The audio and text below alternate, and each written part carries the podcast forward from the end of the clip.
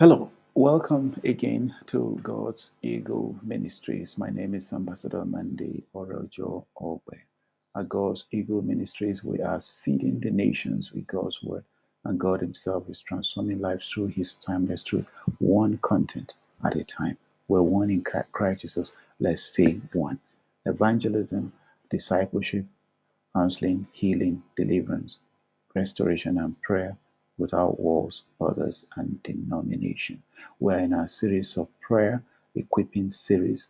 Jesus told us that men in Luke chapter 18, verse 1, that men always ought to pray and not faint. It is in the place of prayer we acquire strength to get through difficult times. It is in the place of prayer we can ride above the storms of life.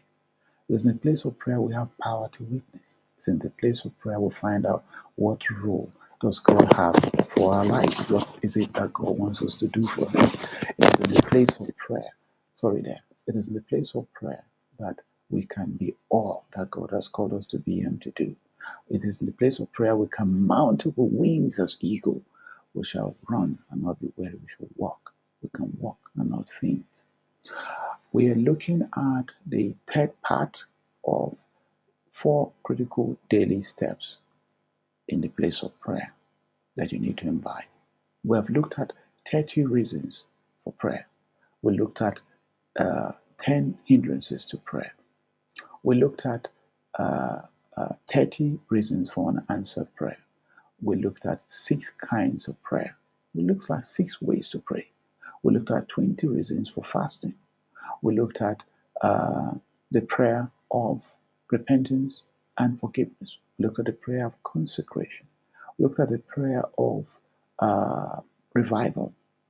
We now looking at four critical steps, or four critical daily steps in the place of prayer. And uh, this moment, uh, we've looked at number one, causing, asking God to turn, casting the Lord to turn our hearts towards Him, to get our full attention. Number two, that we believe and affirm who He is. We've taken that already. And number three now is we're asking Him to search us. You see, the, the, the language of the Spirit is the language of conscience. When our evil, our conscience is evil, if our conscience condemns us, we will not have confidence to pray. And so, and sometimes conscience can become sad. We would not even feel anything anymore and we just know we're doing the right. And you see a lot of people who are saints are doing things that people who have iniquity in them uh, we've quenched the spirit, we silence the spirit, and there's no more leading. And so, and sometimes because we get so used to it, we don't realize they are sin anymore. It is in the place of the third step, the one who says, Search us, O God, and know our heart. Test us and know our what? Evil thoughts and lead us in the path of righteousness. That is humility. God elevates the humble and gives grace.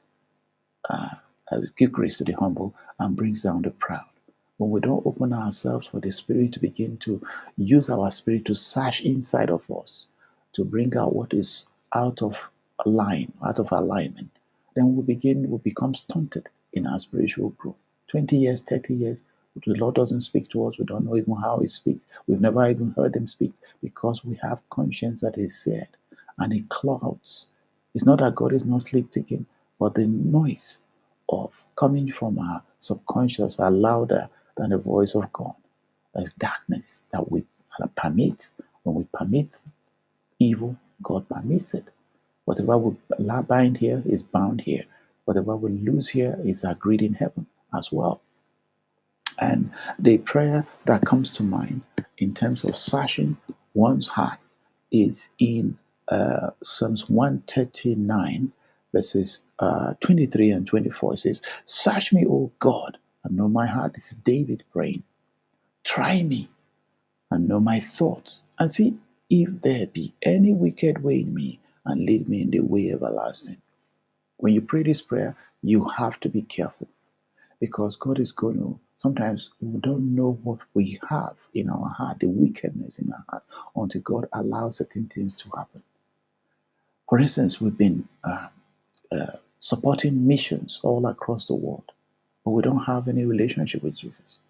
Then suddenly our resources dry up. Boom, the businesses collapse. And then we begin to realize, and then our thoughts begin to go where we don't ask people for help. We believe that our assignment is to help others, and so we don't ask people for help. And because we don't ask people for help, what does that mean? It means we have pride in us. There's pride, and God has to deal with that. God cannot, it says that God runs away from the proud, reject, resists the proud from afar. And so we're supporting God. It seems as we are supporting God, but actually we're supporting our ego. And so we need to be able to find out God will test us.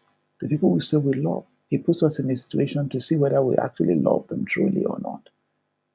A compromising situation allows that to help test what we have. In Mark chapter 9, verse 49, the Lord said that uh, He would, uh, that Jesus said, everyone will be salted by fire. Our usefulness will be tested by fire, will be salted by fire. And whatever we think we believe in, it will be tested. And here, uh, David is saying, Test me, try me. Try me means test me and know my thoughts and see if there's be any wicked way in me and lead me in the way of everlasting. That is the most one of the most important critical points you do every day. We miss the mark continually. I mean, First John chapter one. Uh, if you read that verse, it talks about that he who says he has no sin, he deceives himself and make God a liar. The way we refresh ourselves is in the daily place of asking God to search us. Yesterday, before we slept through the night, our thoughts can go amok against God. We can disbelieve God. That's also sin. It says, He who knows the right thing to do and does not do it to him is sin. And whatever is done out of faith is sin. So some of these things God will show us. And maybe if He doesn't show us, He allows certain things to happen to prove to us that we are not there yet. There's something we need to deal with in a place of prayer. Okay? And so that brings us to the end of search me. Search me, oh God. We need to ask God to search us totally, You totally, totally. And so we go to the next, which is number four. And stay tuned and don't go away. Take care. God bless. Bye bye.